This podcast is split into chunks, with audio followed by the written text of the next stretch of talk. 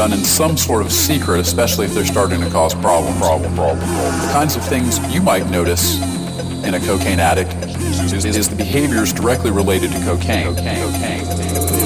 Those types of behaviors include increased talking, increased irritation or irritableness, agitation, and, and anxiety.